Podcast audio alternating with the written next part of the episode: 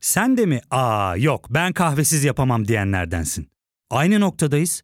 İlk ve tek kahve üyelik uygulaması Frink'le tanış. Hem bütçeni koru hem de hiç bitmeyen kahvenin tadını çıkar. Yakınlarından terapinin onlara ne kadar iyi geldiğini dinlesen de kendin için bir şeylere başlamak zor geliyor olabilir. Ya da sevdiklerine yardım etmeye istekliyken kendi ihtiyaçlarını görebilmek. Hayvel, uzman psikologlarıyla kendi ihtiyaçlarını bulmanda sana destek olacak. Terapi yolculuğuna başlamak için detaylı bilgi bölümün açıklamalarında.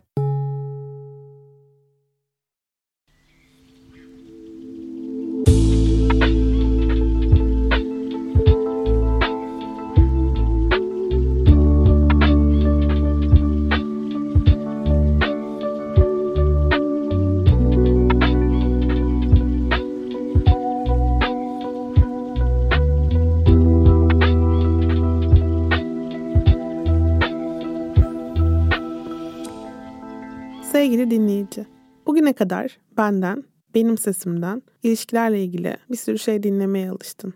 Ben yeni bir seriye başlamak istiyorum.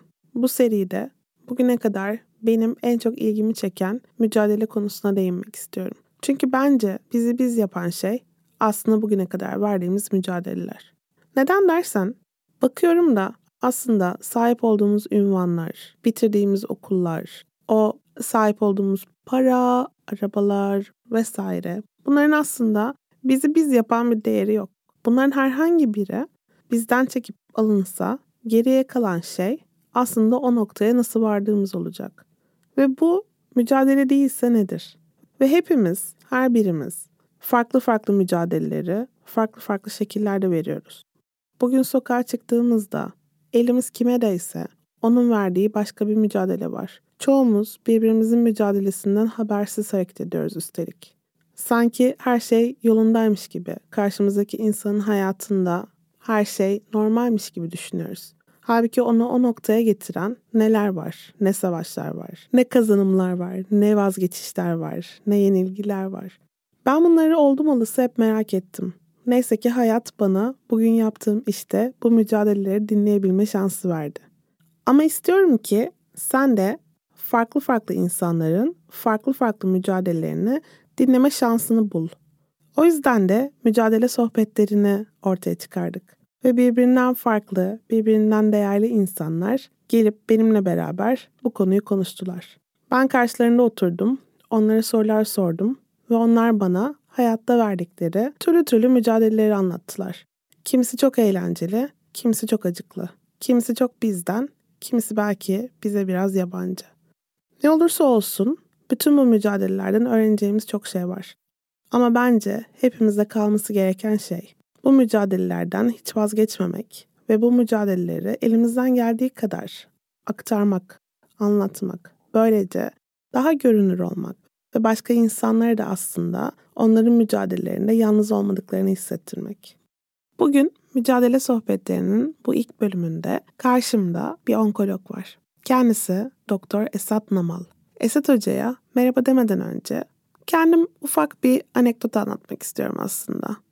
Ben bu podcastlerde kendimden çok şey anlatıyorum. Ama galiba bugüne kadar hiç değinmediğim ve aslında benim hayatımın çok önemli bir noktası olan bir insan var. Dedem. Annemle babam hekim oldukları için beni anneannemle dedem büyüttü büyük ölçüde. Ve ben bugün bu insansam dedemin benim üzerimde o kadar büyük bir etkisi var ki. Biz dedemi kanserden kaybettik. Kendisi iki buçuk yıl boyunca bu mücadeleyi verdi. Dünyanın en neşeli insanlarından biri olabilirdi. En hayatı tutunmuş, yaşamayı çok seven, yaşayan her canlıdan enerji alan ve o enerjiyi etrafına saçan insandı dedem. Ben ondan çok şey öğrendim. Ama o sondaki mücadelesinden daha çok şey öğrendim. Dedemin yolculuğuna eşlik ederken birçok hekimle tanıştım. Benim için hekimlerle tanışmak aslında çok olağan bir şeydi. Ama eğer çok sevdiğiniz bir insan kanser gibi zorlu bir hastalıkla mücadele ediyorsa o zaman tanıştığınız hekimler sizin için daha da önemli bir yerde oluyor. Çünkü iki dudakların arasında o çok sevdiğiniz insanla ilgili o kadar önemli bilgiler taşıyorlar ki. O kadar muhtaçsınız ki onların ağzından çıkacak şeyleri duymaya, iyi hissetmeye, inanmaya, mücadeleye devam edebilme gücünü bulmaya. Ben bir hasta yakınıydım. Ama bir de bunun hekim tarafı var. Orada olmak, bütün hastaların mücadelesinde orada bulunmak. Bazen çok zor haberleri vermek. Bazen onlarla birlikte sevinmek. Bazen onlarla birlikte yıkılmak. İşte bu bambaşka bir mücadele. Ve aslında pek de dinlemediğimiz bir mücadele. O yüzden ben bugün mücadele sohbetlerine Esat Hoca ile başlamak istiyorum. Bu sohbetleri dinlerken eğer hakkına mücadelesiyle seni etkilemiş ve mutlaka bu podcast'te yer almasını istediğin birileri gelirse benimle her zaman temasa geçebilirsin. Ben istiyorum ki elimizden geldiği kadar çeşitli insanlar burada olsunlar ve onların hikayelerini herkesle paylaşabilelim. Bugün mücadele sohbetlerinin bu ilk bölümünde karşımda bir hekim var. Bu hekim çok zor bir branşta çalışıyor ama çok güzel işlere imza atıyor. Bugün benimle birlikte olan insan onkolog doktor Esat Namal. Hocam çok teşekkürler geldiğiniz için. Ben teşekkür ediyorum. Gerçekten bu davet bana onur verdi. Estağfurullah. Çünkü başarılı bir hekim, onkolog hani bu tür şeylere girmek istemiyorum ama ben bu hayatı 60 sene yaşadım. Tam 60 yaşındayım. Hep mücadele ettim. Zaten konseptinizin mücadele olması beni çok heyecanlandırdı aslında. Peyami Safa'nın Yalnız romanında der ya aşk mücadelesi mi yoksa mücadele aşkı mı? ben mücadele aşkıyla doğmuşum demek ki. O kadar çok mücadele ettim ki bilmeden. Çok küçük bir çocukken bile hiçbir şeyi kolay elde edemeyeceğimizi anlamıştım zaten. Mücadele etmeden hiçbir şey olmayacaktı. Zaten teknoloji dünya şimdiki gibi de değildi ki. Çok büyük çabalar vererek bir takım şeylere ulaşabiliyordunuz.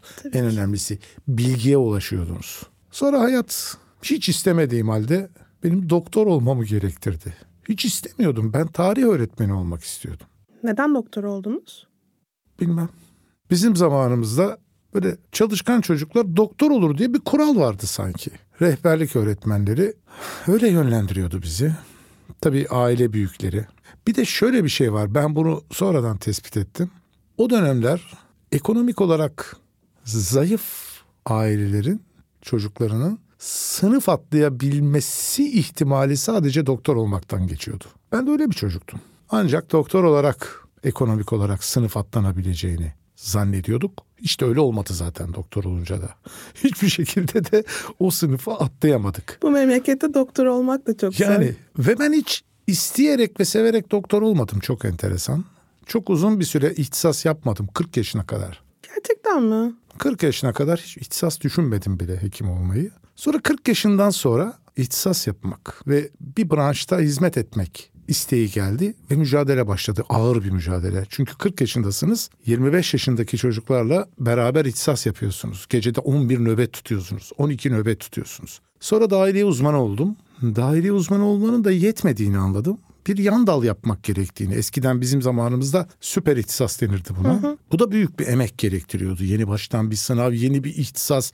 En sonunda onkolog olarak çıktığım zaman hayata bambaşka bir dünyayla karşı karşıya kaldım. Bildiğin doktorluk veya iç hastalıkları uzmanlarının dışında bir şeydi bu.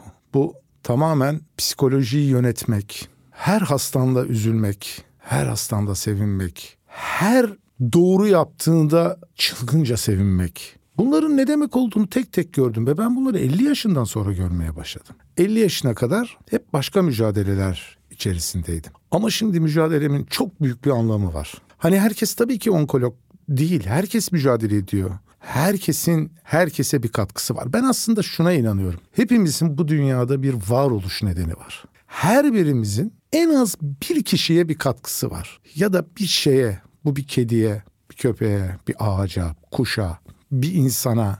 Şöyle bir örnek veririm mi? Ben kalp krizi geçirdim. Kalbim durdu. Bir süre yoğun bakım. Çıktım. Taburcu ettiler bir süre sonra. Eve giderken arabada yolun kenarında bir arabanın çarptığı bir köpek yavrusu gördük. Onu aldık yardımcımla beraber götürdük veterinere bıraktık. O hayvancık yaşadı. Ben o zaman düşündüm. Ya ben eğer kalp krizi geçirip o saatte oradan geçmek durumunda olmasaydım o köpeğe dokunamayacaktım. Ya belki de ben o köpek için ölmedim o gün.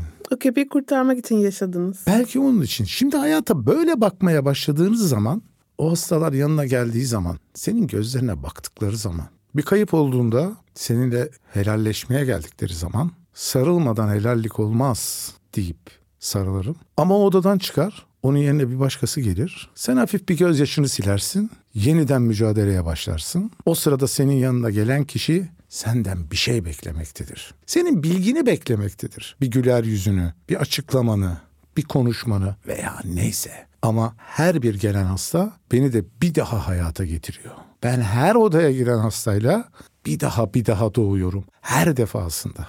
Onları kaybettiğim zaman her defasında ölüyorum. Arkasından girenle bir daha doğuyorum. Nasıl mücadele ama? Of hem de nasıl? Yani sizi dinlerken gerçekten bu kadar ekstrem duyguları aynı gün içerisinde belki defalarca yani yeni hastalar, kayıplar. Neden peki? Yani bunu neden kendinize yapmaya karar verdiniz? Aslında hiçbir sebebi yok. Hiçbir. Tamamen rastlantı. Ama rastlantıyı biliyorsunuz. Rast gelmektendir. Rast doğru demektir. Ve ben mesela bunu yine Allah rahmet eylesin, nur içinde yatsın bir hastamızın eşinden öğrenmiştim. Ne çalardı sevgili Volkan? O anlatmıştı bana. Rast gelmek. Tasavvuftaki yerini anlatmıştı. Rast geldi. Doğruya geldi. Hiçbir şekilde ben onkolog olayım falan diye hiçbir planım yoktu benim. Öyle bir planım yoktu. Tamamen rastlantısal. Ben masanın bu tarafında oldum. Ama ben masanın öbür tarafında da oldum. Ben hasta oldum. Gerçekten mi? Hasta yakını da oldum. Hasbelkader de burada oldum. Rabbim bana nefes verdiği sürece de burada olacağım. Hiç bu kadar seveceğimi de zannetmiyordum ben mesleğimi. Şimdi aşığım. Demek ki başta söylediğim gibi mücadele aşkıyla doğmuşum ben demek ki. Ve bu bana da çok iyi geliyor. Ayrıca ben hastalarımın, her hastamın, her hastamın duasıyla yaşıyorum. Buna inanıyorum da yani. Onların benim için ettiği bir dua bana çok iyi geliyor. Hocam hasta olan mı sizce daha büyük mücadele veriyor, hasta yakın mı? Çok güzel bir soru. Benim birkaç sene önce yaptığım bir YouTube programım vardı.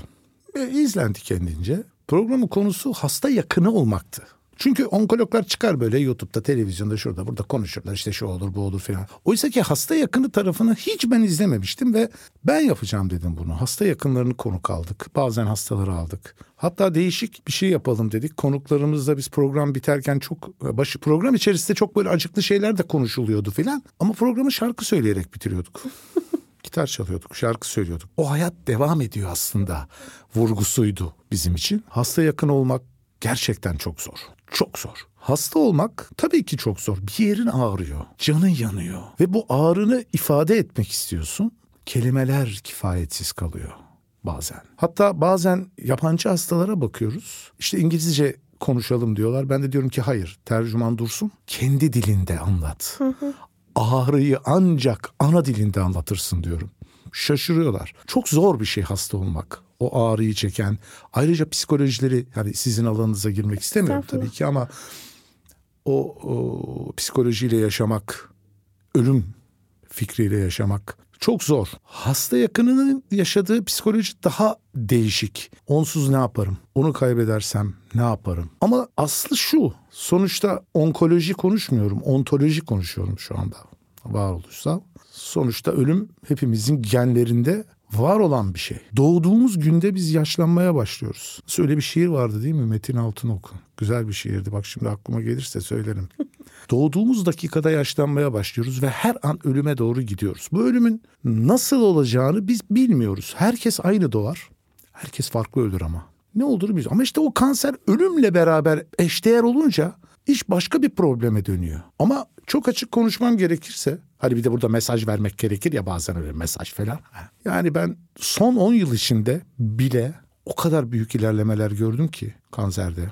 Eskiden yok birkaç ay ömrü var filan denen hastalarla ilgili yeni tedaviler, e, yeni takip yöntemleriyle filan gerçekten uzun, daha uzun, kaliteli yaşam sunulabiliyor hastalara artık. Buradaki asıl hedef teslim olmamak oluyor. Çünkü yarın ne olacağını bilmiyoruz. Bilim dünyası sürekli çalışıyor. Ben hastalarıma bunu vermeye çalışıyorum. Ayakta kalın. Ayakta kalın. Yarın ne çıkacak bilmiyoruz. Yarın öyle bir şey çıkacak ki yani belki ölümsüzlüğü bulacak adam.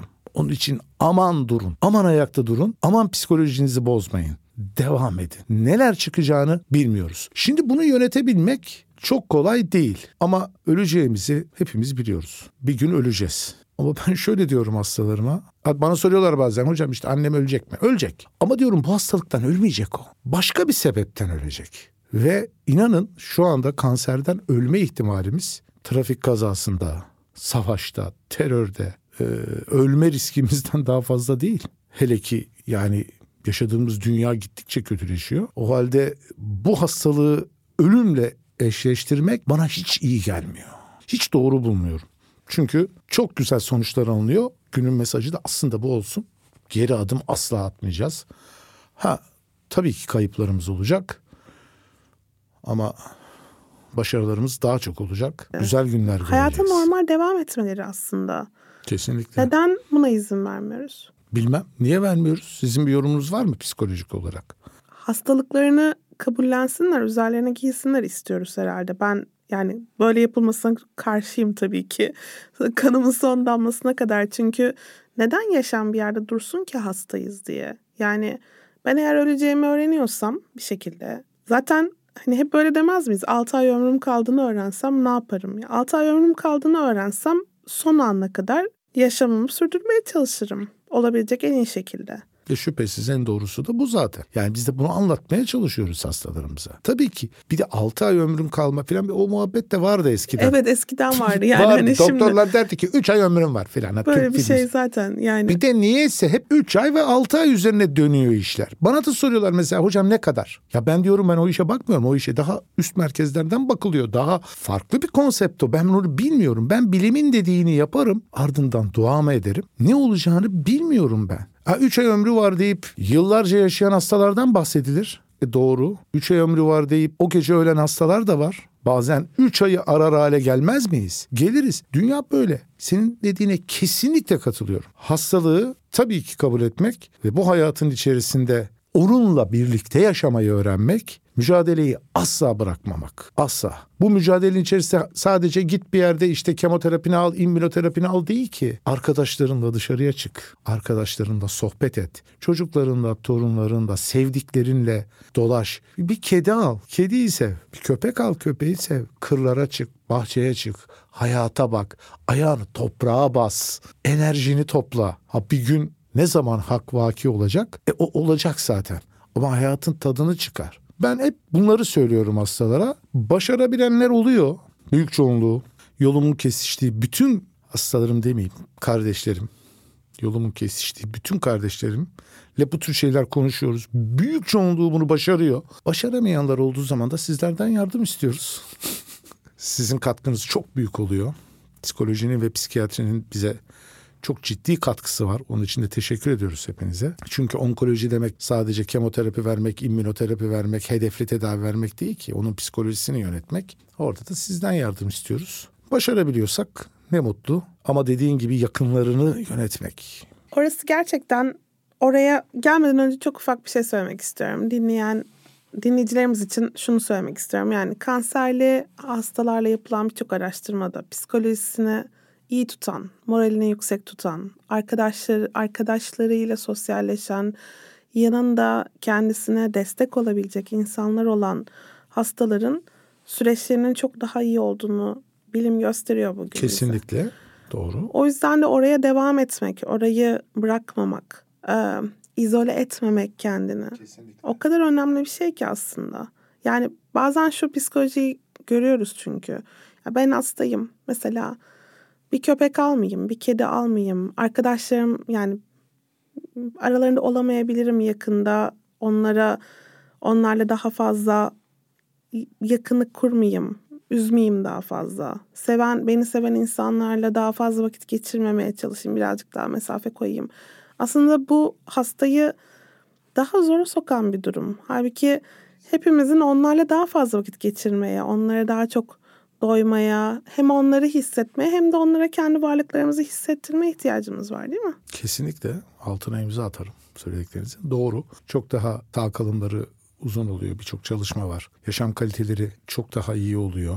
Sadece psikolojisi değil tabii. Hani bazı zaman zaman düşmeler olur. İşte kemoterapi yan etkisi yapar. Tabii ki. Ke- kemoterapi yan etki yapar. Hasta biraz düşer. E, o sırada işte çıkamaz. Biraz modu düşer. Ya, tabii ki bunları yaşıyoruz. Ama genel anlamda baktığımız zaman hayatın içinde olmak ve mücadele etmek. Mücadele aşkı. Yani mücadele edersen her şey daha güzel oluyor. Teslim asla olmayacaksın. Hasta yakının mücadelesinde biraz kendi psikolojini sağlam tutmak kadar bir şekilde hastaya yansıttığın duyguları sürekli düzenlemek de var tabii ki. Yani üzül, üzüntünü bir şekilde ben mesela şey şu geldi aklıma kendi kendim doğru ifade etmek istiyorum ama yani ben üzülüyorsam bu benim gizlemem gereken bir şey mi? Yakınımdan yani hasta yakınımdan gizlemem gereken bir şey mi? Yani siz Ben hasta yakınıyım. hasta Kanserli yakını bir olarak evet. yakınım var. Ben Evet. üzüntümü ondan gizlediğimde ona iyi bir şey yapıyor muyum? Üzüntünü ondan gizlediğin zaman iyi bir şey yapıyor musun? Olayın ciddiyetiyle ilişkili aslında bir şey. Hasta yakınının çünkü hiçbir hastalık birbirinin aynı değil. Tabii ki. Yani bir meme kanserinin bile 142 tane tipi var. Yani hangisi ne oluyor ne bitiyor bilmiyoruz. Hani olayın ciddiyetiyle ilişkili e, bir durum varsa ister istemez hastalar mesela bilmiyor gibi görünüyorlar ama hastalar o kadar iyi biliyorlar ki her şeyi. Sizin yaptığınız her türlü tavrın yorumunu çok çok çok güzel yapıyorlar kafasını. Onun için üzüldüğünüzü tabii ki saklayamazsınız. Onlar anlıyor zaten sizin üzüldüğünüzü. Ya benim bir hastaya odada ki ben profesyonelim hesapta bir bakışımı anlıyor hasta benim. Tabii ki. Bir bakışımı anlıyor ya. Sesimdeki titremeyi anlıyor. Şimdi sizin bunu gizlemeye çalışmanız doğru mu? Duruma göre doğru. Gizlemeniz gerekebilir. Duruma göre de gizlememeniz gerekir. Ama bunu hasta biliyor zaten. Hani yakınları hep onu aman ba- bana gelirler mesela hocam hasta bilmiyor. Ya birçoğu biliyor. O da bilmiyor oynuyor. Çünkü onun öyle olmasını istediğini düşünüyor. Böyle bir şekilde idare ediyoruz. Bana da söylüyorlar. Ben de çok güzel oynarım. Ama çoğu biliyor. Ve hastalar bana söylüyor bunu. Hocam bilmiyorum sanıyorlar ama ben biliyorum diyor adam. E tamam. Biz de onunla zaten büyük bir sırdaş oluyoruz kendileriyle. Öyle bir diyalogumuz oluyor. Ama yani duruma göre saklaman da gerekebilir. Saklamaman da gerekebilir. O durumu artık doktor, hasta, hasta yakını birlikte yönetecek. Zaten aile oluyorsunuz. Tabii ki. O sırada onu gayet rahat yönetebiliyorsunuz. Sanki şöyle geliyor bana hasta yakını için şu zorlu bir süreç yani ben üzülüyorum ama bir yandan güçlü de durmak zorundayım. Bir yandan o süreci yönetmek zorundayım. Bazen mesela başka aile bireylerinin durumunu yönetmek zorundayım. Kendi hayatımı bir şekilde sürdürmek zorundayım ama bir yandan hastamın durumuyla ilgilenmek zorundayım. Yani o çok acayip bir sıkışmışlık hissi Çok büyük sıkışıklık. Şimdi burada başka bir şey söylemek istiyorum. Genelde hastaların hani yakınları arasında herkes tabii ki ilgilenir. Herkes üzülür falan ama bir kişi bu işi üstleniyor. Bak bir kişi. Bu kızı olabilir, oğlu olabilir, kardeşi olabilir, annesi olabilir. Hani herkes o duyguyu yaşıyor ama o iş aslında bir kişiyi en fazla yıpratıyor. O çünkü bazı yani genelde ailelerde böyle bir görevliler var. Mesela bizim ailemizde bu görevli ben değilimdir hiç. Yani bu kadar hani profesyonel olmama rağmen hani kanser bağ şeyinde de bağlamında söylemiyorum bunu. Genel olarak benim ablama kalır bu işler mesela. De- Böyledir yani hani her ailede böyle bir kişi vardır. Bu kişi bütün o yükü, bütün o negatif enerjiyi, şuyu, buyu hep üzerinde taşımak zorunda kalır. İşler yolunda giderken problem değildir zaten. İşler yolunda gitmeyince ailede bir sürü fertler çıkar ortaya. Şunu niye yapmadık, bunu niye yapmadık, bir de şunu gösterseydik. Ya şu ana kadar neredeydiniz der o kişi. O kişinin yıpranması çok daha fazladır. Bir kişinin üzerine kalır bu. Bir de başka bir konu ee, bu sadece Türkiye'de değil bütün dünyada böyle. Şimdi kanser tedavisinde ve takibinde her an yeni gelişmeler oluyor. Fakat maalesef bu tedaviler, bu yaklaşımlar çok pahalı tedaviler. Şimdi siz hekim olarak bunları takip ediyorsunuz zaten. Her gün bir şey oluyor, takip ediyorsunuz. Şimdi hastaya bunu da bir noktada önermek zorunda kalıyorsunuz. Hani böyle bir durum da var. Fakat hastalar bunları herkes öyle ekonomik durumu çok iyi değil ki. Erişemiyorlar. Çok canları yanıyor. Onlarla benim de çok canım yanıyor. Ne yapılabilir bilmiyorum ama bu sosyal politikalar, ekonomik politikalarla ilgili bir şey ve bir ülkemize ait bir şey değil. Bütün dünyayla e, ilişkili bir şey. Kesinlikle. Yani bizim Türkiye'de çok rahat verdiğimiz kemoterapi rejimleri birçok Afrika ülkesinde yok bile. Hani Türkiye'de ucuz dediğimiz. Yani yok bile. Bütün dünyanın sorunu bu.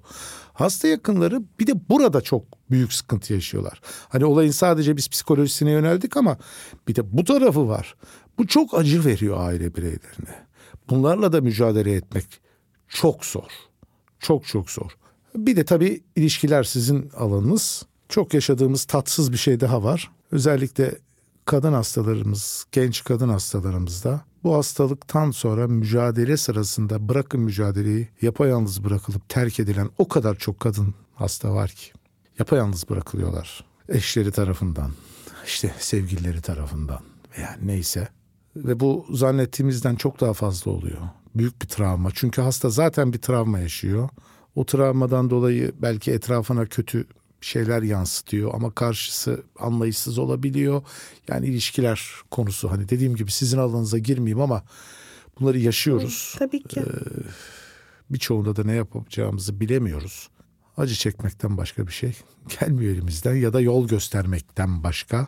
İşte size e, sizden yardım istiyoruz vesaire ama sıkıntılı bir süreç yani yakınları konusu.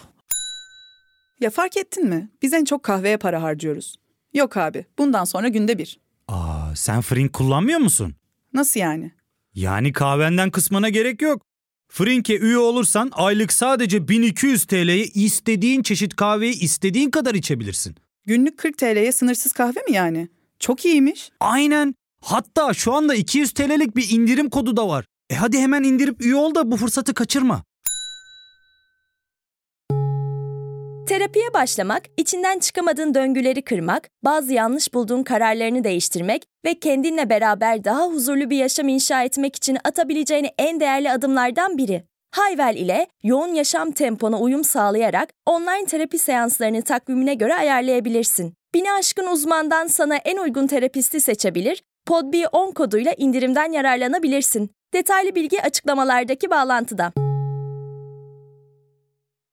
Hocam şey gerçekten çok zor bir yandan yani bu çok ağır bir yük ve o yükü üstlenmek yani omuz vermek buna kolay bir şey değil. Yani ilişkinin şey doğru bir şey anlamında söylemiyorum. Sadece herkesin gücü bunu bu yükü taşımaya yetmiyor. İlişkinin gücü de bunu taşımaya yetmiyor. Yani bazı ilişkiler var ki her türlü mücadeleyi beraber omuz omuza veriyor o insanlar görüyorsunuz. Yani ve hani ilişkinin aşkın o mücadeleyle ne kadar büyüdüğünü de görüyorsunuz. Yani o insanların önünde gerçekten hiçbir şey duramıyor. Hiçbir mücadele yani zaten takım arkadaşı olmuşlar o insanlar.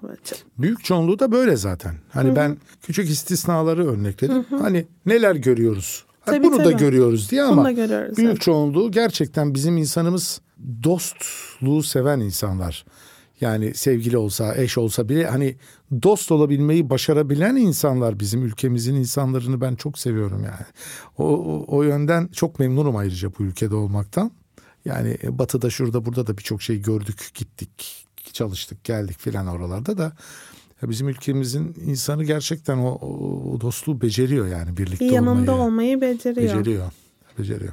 İşte ilişkilerde bence sizin yani az önce söylediğinize çok katılıyorum. O ailede bir birey, onun böyle bütün sorumluluğu üstlenen bir birey ve romantik ilişkilerde de dediğim gibi yani ilişkinin sağlamlığı bu süreçte ne kadar yanında olabileceğini insanın çok belirliyor. Ama burada çok küçük bir şey daha var bahsetmek istediğim doğal olduğunu düşündüğüm ama kaçtığımız da bir duygu. Aslında hasta yakını olmanın o sıkışmışlık hissi hastayı kaybettiğimizde bir rahatlama da getirebiliyor. Ve yasa eşlik eden bir duygu o rahatlama. Yani artık bu sürecin içinde yer almama. Tabii ki bu insanı kaybettim değil. Artık bu süreç bu zorlu mücadele. Çok doğru bir yere temas ettin. Aslında bizim toplumumuzda bunu büyüklerimiz, atalarımız bir şekilde söylemişler. Mesela Allah çektirmesin diye bir laf var bizde mesela. Bu şekilde bir hasta kaybettiğimiz ya, ya çok çekti, kurtuldu kız gibi yorumlar tabii ki alınıyor ve bu, bu rahatlama gerçekten bir mantığa oturtabiliniyor. Ama Yaz başka bir şey. Yaz çok başka bir şey. Benim çok sevdiğim bir yine örnekleme vardı. Bir insan bir sevdiğini kaybettiğinde kalbinde 40 mum yanar derler. Her gün biri söner. Ama en son mum hiç sönmez derler. Bir tanesi senle yanar. Yaz böyle bir şey. İster istemez gittikçe yazı, e, azalıyor. Ya ben babam kaybettiğim zaman yani dünya yıkılmıştı başıma. O gece acıktığımı fark ettim. Karnım acıktı ya. Hayat devam ediyor dedi bana bir şey. O hayat devam ediyor. O mumlar da söndü söndü ama bir tanesi yanmaya devam ediyor. Onun için bu yaz böyle bir şey ve baş edilebilir bir şey. İnsan insana bu sabrı vermiş yaradan. Enteresan bir şey. bomba atıyorlar adam bir geliyor evine yıkılmış işte görüyoruz aşağıda karısı gitmiş çoluk çocuk kim varsa ölmüş ev yıkılmış adam duruyor şöyle bir sonra kalkıyor arkasını dönüyor hayata bir şekilde devam ediyor. Yas tutmuyor mu? Tabii ki tutuyor. Ağlamıyor mu? Tabii ki ağlıyor. Ama bir şekilde Allah o sabrı da veriyor yani bir şekilde. Bu nedenle de dediğiniz gibi hani yaz insanların baş edebilme duygusuyla doğmuş öyle yaratılmış olduğunu düşünüyorum. Yani yasla baş edebiliyoruz bir şekilde. Çok karmaşık bir süreç yaz. Yani şu yüzden vurgulamak istedim burada. Yani yaz tutarken insanın arada kendisini farklı duygular, yani olumlu duygular içerisinde bulması da normal. Çünkü biz bazen toplum olarak yaz tutan insana bu saygıyı göstermiyoruz. Bunu hissediyorum. Ben de yani Türkiye'de olmayı, bu toplumun insanlarını çok seviyorum ama kültürel olarak bazen bu böyle birbirini ayıplama, birbirinin yasına müdahale etme halini sevmiyorum. Yani o böyle yas tutan bir insanı gülerken gördüğümüzde ya da normal bir şey ya da normal hayatın normal bir parçasında bulunurken gördüğümüzde tıpkı az önce sorduğum soru gibi yani kanserli bir hastayı normal hayatına devam ederken gördüğümüzde gösterilen tepki orada da oluyor ve hani yasının birçok duyguyu barındırdığını vurgulamak istedim sadece. Kesinlikle katılıyorum ama bunun ben bir çağ yangını olduğunu düşünüyorum. Yani eskiden geçmişte böyle olduğunu düşünmüyorum ya da dünya küçüldü işte sosyal medya şu bu bilmem ne ya çok sevgili ya birçok hastamızı kaybettik. Her hastamızda yas tuttuk. Hepsinde ağladık ama Allah rahmet eylesin Ayşenur'u kaybettik. Bir sosyal medya fenomeniydi. Kızın hastalığına önce inanılmamış. Kız vefat ettikten sonra babasını eleştiriyorlarmış. Ben bilmiyorum işte şunu yapılıyor. Adamın normal bir şey yapmasını eleştiriyorlarmış. Ya biz nereye gidiyoruz? Ama bu dediğim gibi hani bu ülkeyle ilgili bir şey değil. Çağ yangını bu. Yani böyle bir şey. Mesela biz şimdi bunu konuşuyoruz. Yarın öbür gün bunu bir yerde dinlesinler. Bakın bize neler yazacaklar aşağıya. ya şimdi olumlu veya yani olumlu ya da olumsuz şey. Tabii. Ya bu çağ yangını sizin söylediğiniz. Hani bu yasını insanın yaşarken işte diğer duygularına falan hemen karşı çıkmak, ona saygısızlık kesinlikle katılıyorum. Ama bu maalesef gittikçe de artarak devam ediyor. Ne yapacağız bilmiyorum. Çok fazla göz var birbirini izleyen. Değil mi? Ben bu arada podcast'ı dinleyenlere benim için Esat Hoca'yla rast gelmek, bugün rast gelmekten de bahsetmişken çok enteresan bir deneyim oldu. Çünkü belki hatırlarsınız uykumu kaçıranlarda yasla ilgili bir bölüm vardı ve Ayşen oradan bahsetmiştim ben orada. Benim sosyal medyada tamamen rast geldiğim bir insan ve çok yakın hissettiğim yani hiç kendisiyle tanışmadan çok yakın hissettiğim bir insandı ve mücadelesi bana yani bir psikolog olarak da bir anne olarak da bana inanılmaz ilham veren bir insan oldu. Yani hayatına devam etmesi, kanserden bağımsız hayatına devam etmesi. Kesinlikle. E, hep konuştuğumuz o mücadele aşkıyla ilgili bir şey o. Her hastada tabii onu göremiyoruz ama ben o süre içerisinde o kadar büyük travmalar yaşadım ki Ayşenur'un vefat süresinde. Mesela sevgili Ezgi'yi kaybettik. O da çok gençti. Aynı benzer şeyleri vardı. O da uzun süre beraberdik. Sonra üzerine Müjde ablayı kaybettim. Abla diyorum bak. Sonra üzerine Ayşenur'u kaybettim. Travma üstüne travma. Ama bir baktım ki mesela Ezgi'nin eşi sevgili Volkan. Ayşenur'un eşi sevgili Savaş. Müjde ablanın oğlu ya inanın nasıl mücadeleler verdiler biliyor musun? Tabii şimdi hatırlayamadım. Onlarca hasta. Tabii ki. Hepsine e, Allah'tan rahmet diliyorum. Hani bu şu anda gündemde olduğu için söyledim. Ya o çocukların savaşları çok büyüktü aslında. Yani hasta yani bugünkü konuda açarken dedin ya hasta mı hasta yakını mı? Ya olağanüstü bir girişti aslında bu. Bizim de fark ettiğimiz. Bu o, hastalarımızın yakınları büyük mücadeleler verdiler. Ve tabii ki hala mücadele veriyorlar. Yasları var ama hayatları da devam ediyor. Hayat devam edecek zaten. Ve o yasla nasıl baş edildi? Yanındaki kişiler yakınları güçlüyse daha güzel baş ediyorsun. Kesinlikle. Kesinlikle.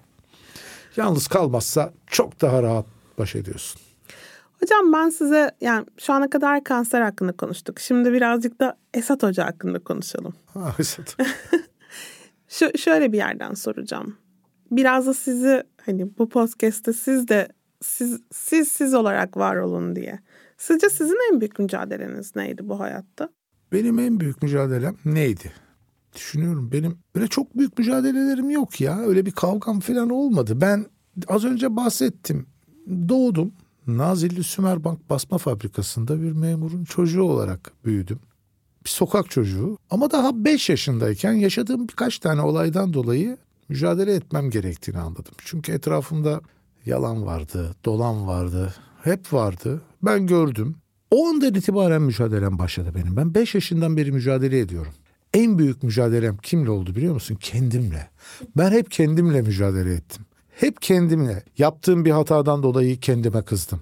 Hayatla ilgili hiç onkoloji konuşmuyoruz. Kendime kızdım. Birisini kırdıysam kendime kızdım. Kendimden nefret ettim.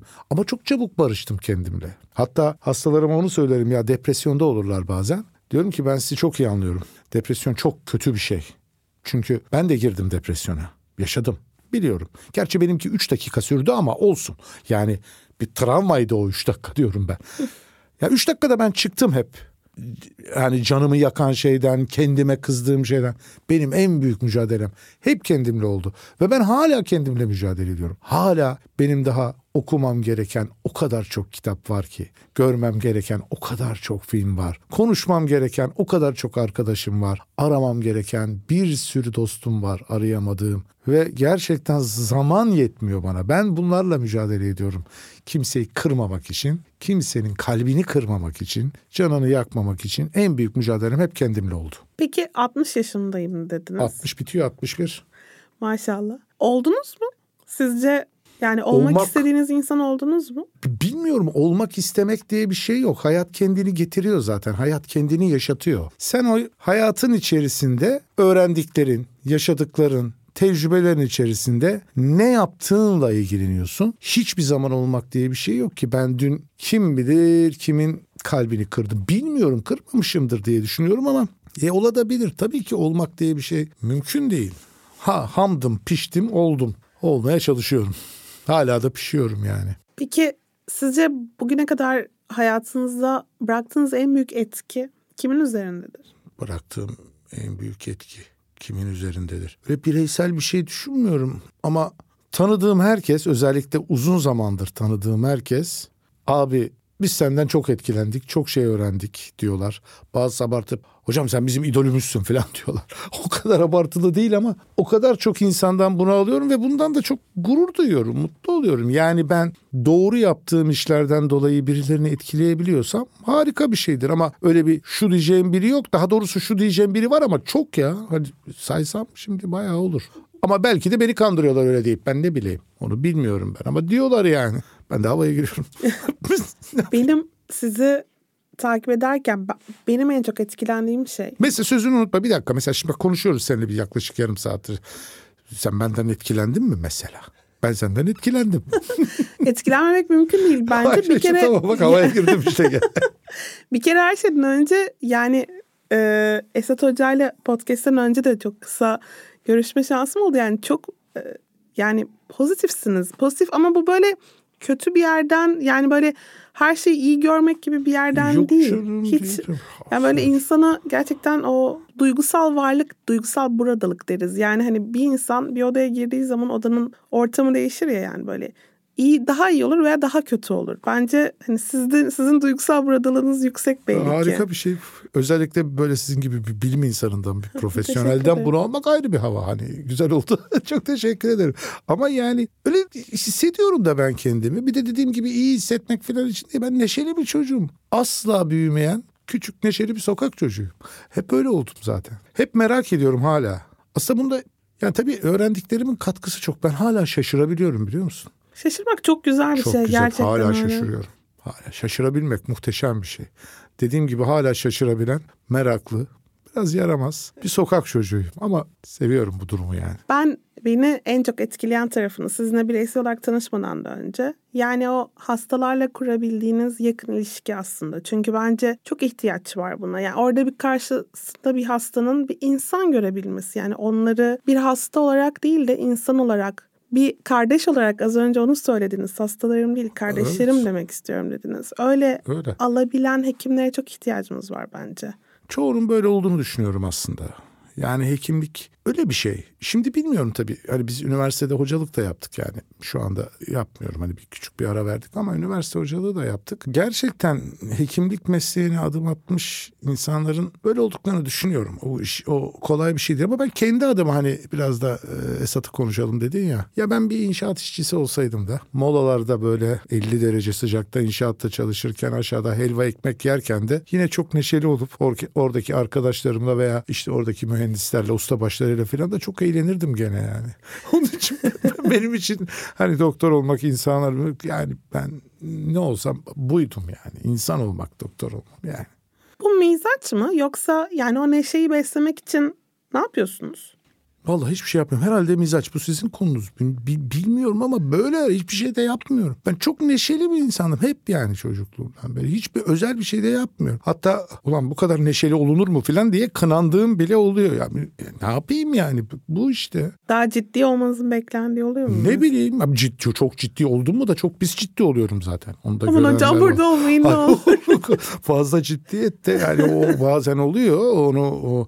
ama mesela hastalarımla şunlarla bunlarla falan olmuyor. Yani o iş mesela benim hastamı birisi bir şekilde bir mağdur ettiği zaman benim ne kadar ciddi olduğumu görenler var. Ne anlatabiliyor muyum? Yani benim hastama efendim 15 gün sonra birisi bir MR randevusu vermeye kalktığı zaman ben çok ciddileşiyorum yani. Onun için daha ciddi olmamı böyle isteyenler yok yani. Aman diyorlar bu ciddi olmasın çünkü olursam pis oluyor ya. Ama hep eğlenceliyim yani.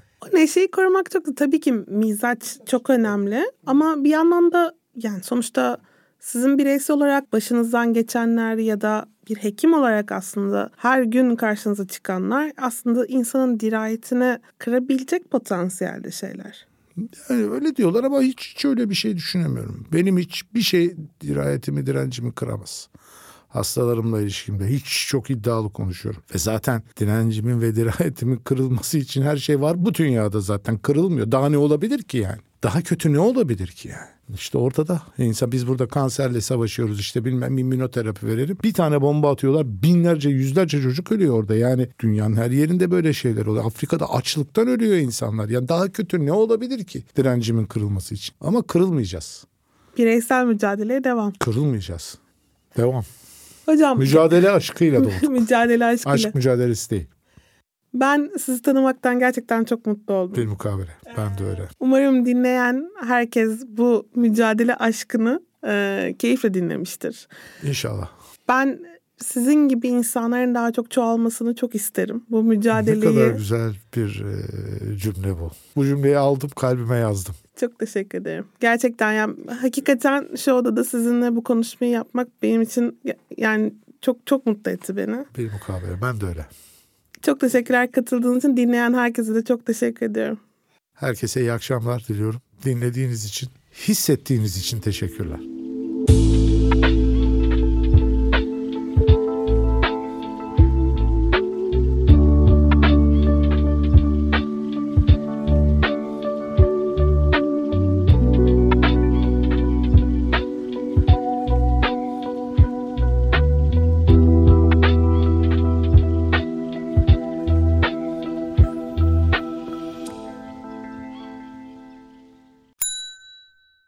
Ve tek kahve üyelik uygulaması Frink, 46 ildeki 500'den fazla noktada seni bekliyor. Açıklamadaki kodu girerek sana özel 200 TL'lik indirimden faydalanmayı unutma. Hadi sen de Frink üyeliğini başlat, kahven hiç bitmesin. Hem bugününe hem yarınına katacaklarıyla terapi yolculuğuna ve daha iyi hissetmeye bugün Hayvel ile başla. Açıklamadaki linkten Hayvel'i indir, ücretsiz tanışma görüşmelerinin ardından bütçene uygun seans paketini seç ve terapi yolculuğuna başla.